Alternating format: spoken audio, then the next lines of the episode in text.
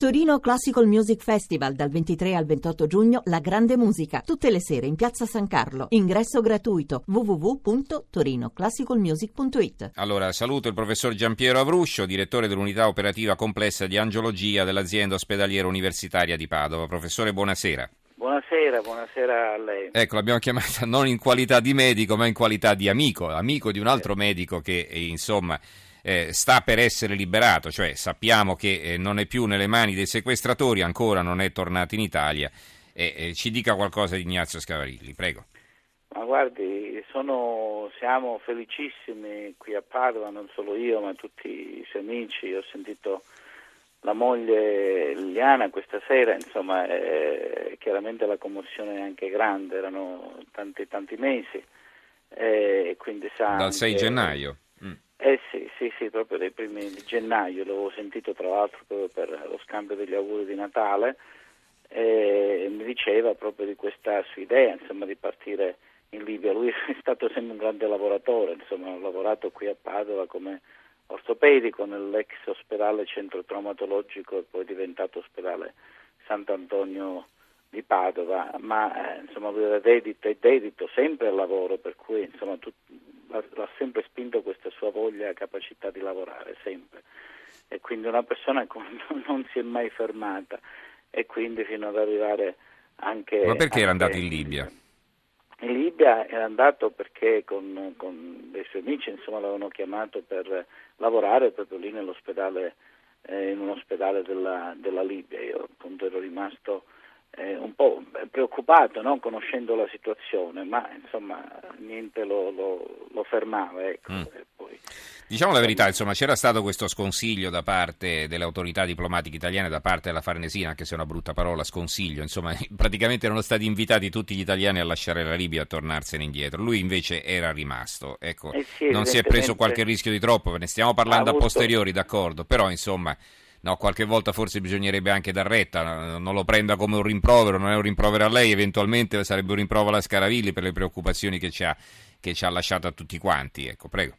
Certo, sì, non era, come dire, cominciava a destare preoccupazione questa, questa situazione della Libia, poi insomma è successo quello che è, è successo, tanto è vero che insomma, eh, sì, insomma anch'io sono rimasto come dire, ero, ero, un po' preoccupato di, di, questa, di questa, cosa, ma eh, ripeto, lui era un grande organizzatore, una persona insomma, in cui il lavoro, eh, la sua passione per il lavoro prima di tutto, insomma, ecco, per cui effettivamente questa cosa l'ha, spinta, l'ha spinto anche ad andare, come, insomma, una persona che non si è mai, non si è mai fermata, ecco, quindi eh, io ripeto adesso a parte tutto quello che è il passato, però mi creda, insomma, la soddisfazione e la commozione di questa, di questa, notizia è veramente grande, insomma non solo mm-hmm. per me ma tutti quanti gli amici, tutti quelli che hanno lavorato con lui, tutti quelli che lo conoscono, insomma quindi non vedo l'ora di, di riabbracciarlo. Ecco, lui è ancora rimasto trattenuto in Libia, leggo qui dalla Sicilia, eh, di origine siciliana, eh, Scaravilli, anche se vive a Padova, è un medico catanese. Eh, quindi la Sicilia scrive Libia giallo sulla liberazione del medico Etneo Scaravilli, Ignazio Scaravilli è libero, le sue condizioni di salute sono buone, il medico catanese sequestrato in Libia in gennaio è ora a Tripoli per quelli che fonti italiane definiscono adempimenti di rito, in attesa di poter rapidamente tornare a casa. Ma è giallo sulla fine dell'incubo per il 68enne catanese. Scaravilli sarebbe finito al centro di un braccio di ferro diplomatico tra Tripoli e Roma con i miliziani che lo terrebbero, tra virgolette, in ostaggio in attesa del pieno riconoscimento da parte italiana delle autorità della capitale dove sono al potere le milizie filo-islamiche Fajir, rivali del Parlamento di Tobruk, l'unico riconosciuto dalla comunità internazionale. Ricorderete eh, lo ricordo ai nostri ascoltatori, ne abbiamo parlato più volte in passato, insomma l'Italia riconosce il governo di Tobruk e non quello di Tripoli, quindi sembra appunto da quello che si sta così eh, prospettando che eh, è in corso questo braccio di ferro diplomatico, nel senso che il governo di Tripoli che è riuscito a ottenere la liberazione del medico eh, stia insomma tergiversando, dice sì ve lo rimandiamo, ma insomma quando riconoscete anche noi, bisogna vedere se questo è vero, perché poi eh, l'ipotesi di una trattativa politica eh, non trova conferme ufficiali né in Italia né in Libia, comunque Diciamo a Catania, prosegue qui la Sicilia, a Catania la notizia della liberazione è arrivata a sorpresa, per il momento sono troppo agitata, ha detto la moglie, non sono in grado di parlare, per il momento non sono in grado di fare nessuna conversazione. Immagino quanto sia rimasta colpita la signora, no? e, e, tra l'altro eh, non aveva più avuto sue notizie per eh, sei mesi.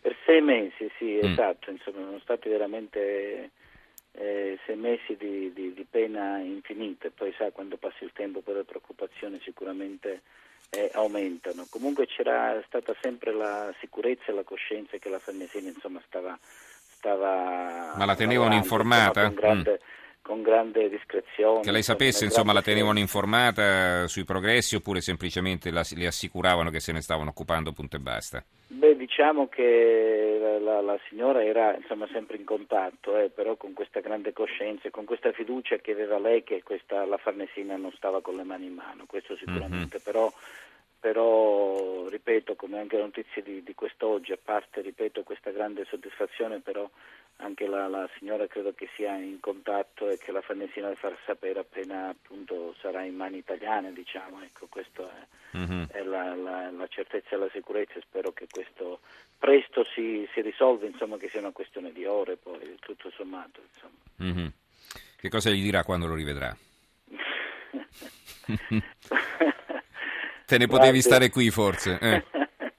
Mi farò raccontare eh, che cosa, che cosa eh, insomma come avrà vissuto. No, tra l'altro come avrà vissuto questa prigionia, perché insomma eh sì, eh... ci è capitato più volte di intervistare qualcuno finito nelle mani dei sequestratori nel, nel deserto eh, del Sahara, insomma sono condizioni di vita anche terribili, eh, dobbiamo considerare noi adesso qui.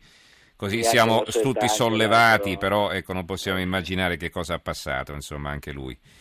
E Assolutamente, sì, è vero. No. Guardi, ripeto, la, com- la, commozione è grande anche perché, sai, è arrivata questa notizia un po' come a ciel sereno, no? anche se la speranza era, era, era, grande da parte di tutti noi. Mm-hmm. Eh, ma vediamo, vediamo, adesso stiamo aspettare questi ultimi momenti e spero che venga presto, che ritorni presto a Padova, insomma, per poterlo riabbracciare.